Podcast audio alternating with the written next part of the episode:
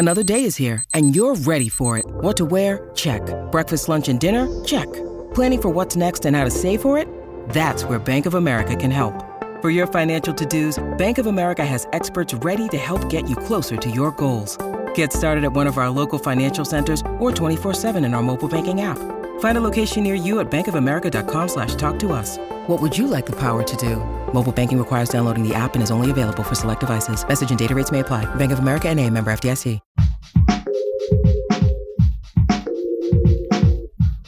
What if you could become a better person, not by working harder, but by taking one small step a day? And not because you're a bad person now, but because there's something inside you that's ready for more.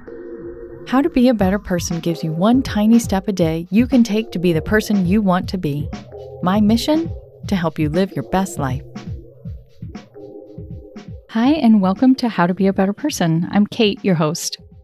This week on the podcast, I'm talking about creativity because COVID cases are trending back upward. This summer has been intense on the weather front. And, you know, I think the collective we could really go for a topic that's comforting and taps into the dreamier, more imaginative side of life. Who's with me? Let's start with a simple definition of creativity, which is both the dreaming up and the making real of something that didn't exist before. It's a pretty broad definition that applies to tangible things like a work of some kind of art, or intangible like a novel approach to a problem. But the crucial part of this definition is that it, creativity is imagination made real. It's not just theoretical, it's practical. It's not just dreaming things up, it's actually making them too because creativity is one of the unique characteristics of humans. Nurturing your own inventiveness and your ability to act on a creative idea and give it form is part of being a better person. And let me just say that I am art agnostic. I don't care if your creativity manifests as popsicle stick figures or doodles or haiku or jokes or meals or anything. It's not about becoming a great artiste, but about developing a stronger relationship with your innate ability to dream up and create new things. Today's big idea is that creativity has a ton of wonderful, important benefits to offer. I'm going to walk you through what I think are the most important upsides of creativity right after this quick break. When you need mealtime inspiration, it's worth shopping Kroger, where you'll find over 30,000 mouthwatering choices that excite your inner foodie. And no matter what tasty choice you make, you'll enjoy our everyday low prices, plus extra ways to save, like digital coupons worth over $600 each week. You can also save up to $1 off per gallon at the pump with fuel points. More savings and more inspiring flavors make shopping Kroger worth it every time. Kroger, fresh for everyone. Fuel restrictions apply. Last week, I celebrated the 500th episode of this podcast. And to celebrate with you, I have created stickers that have a very adorable turquoise poop emoji and that say, I give a shit with beabetterpersonpodcast.com along the bottom of it. I am giving away these stickers free to any listener who asks for one because I think you deserve a treat for caring about being a decent human. To get your free I Give a Shit sticker, use the Contact Kate button at beabetterpersonpodcast.com and send me your address. I promise I will delete your address as soon as I send this sticker in the mail to you. And we're back. To get you pumped up to explore and strengthen your own creativity over the next several days, here are some of the more profound benefits you stand to experience. Let's start at the top as in the top of your body, because creativity is decidedly good for your brain. When you get into the zone of doing something creative, you enter what's known as a flow state. That's when your brain waves slow down, making it easier for you to hear the inspired thoughts that are often crowded out by the chit chat of thoughts about more pressing things.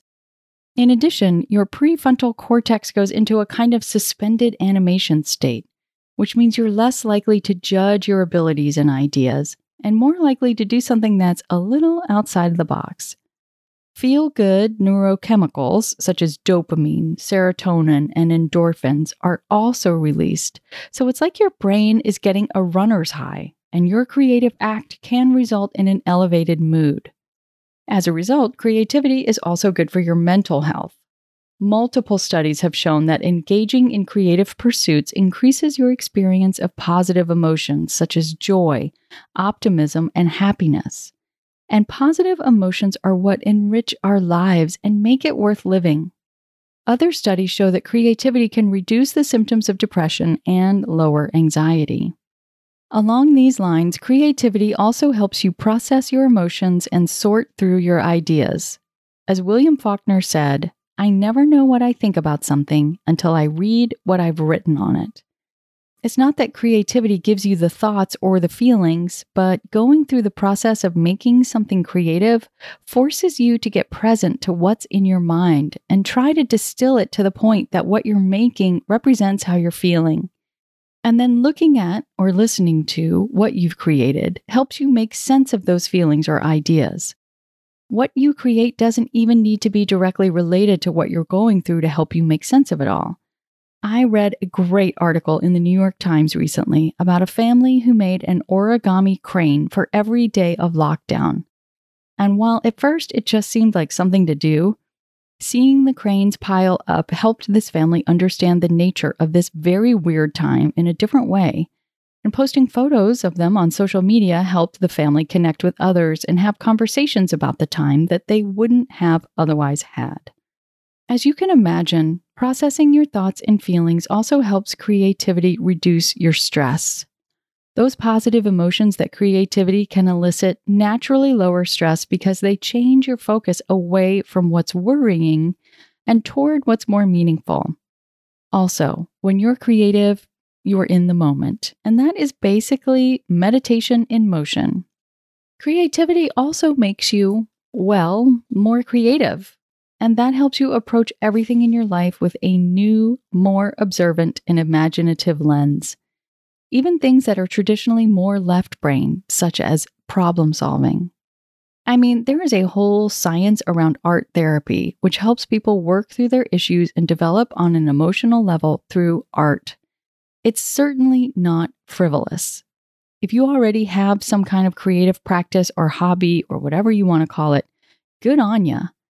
I hope some of the benefits you've just heard will reinforce what you're already doing and remind you that your creative practice is a worthy expenditure of your time. And if you don't already have some kind of creative practice, I've got some episodes coming up this week to help. Tomorrow, I'm talking about one fundamental idea that will help anyone be more creative. Wednesday, I'm talking with Jackie Dishner, a writer, artist, and leader of the Creative Coping for Women Facebook group about how to find your own personal creative practice. Thursday, we'll cover how to invite inspiration into your life. And on Friday, I'll talk about how to get around the inner critic, which will almost certainly try to tell you that you shouldn't waste your time on creative pursuits. Your quick, tiny assignment today is to do one creative thing. It could be tiny, like doodling in your notebook for five minutes, or answering a question that someone asks you in verse, or maybe doing a spontaneous dance when you hear a song that you like on the radio. Or you could open the fridge and challenge yourself to make something using the ingredients you have on hand. Just look for an opportunity to do something creative today, and then notice how it makes you feel. And come on back so we can continue to reap more of these amazing benefits. Thanks for listening to How to Be a Better Person. Our theme song is Left for Deadish by Junior85. The podcast is mixed by Sound Advice Strategies. If you liked what you heard in this episode, share it with someone you think would like it too. Your voice matters. Also, How to Be a Better Person has an official newsletter that sends the past seven episodes, a sneak peek of the week ahead, and one well chosen meme to your inbox every Saturday morning. Sign up at beabetterpersonpodcast.com and click on Get Podcast News. I also love to hear from listeners. I mean, I love it. Send me an email by clicking on the Contact Kate button at beabetterpersonpodcast.com. Tweet me at Kate Han, K A T E H A N, or find me on Instagram at Kate Hanley Author. I look forward to connecting with you.